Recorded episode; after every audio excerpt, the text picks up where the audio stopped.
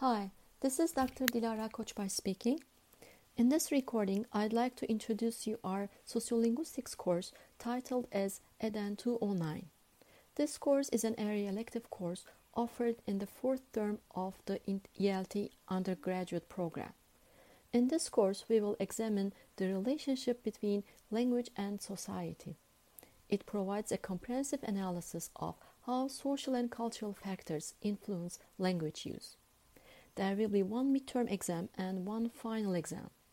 Students are also expected to complete take home assignments to improve their understanding in this course.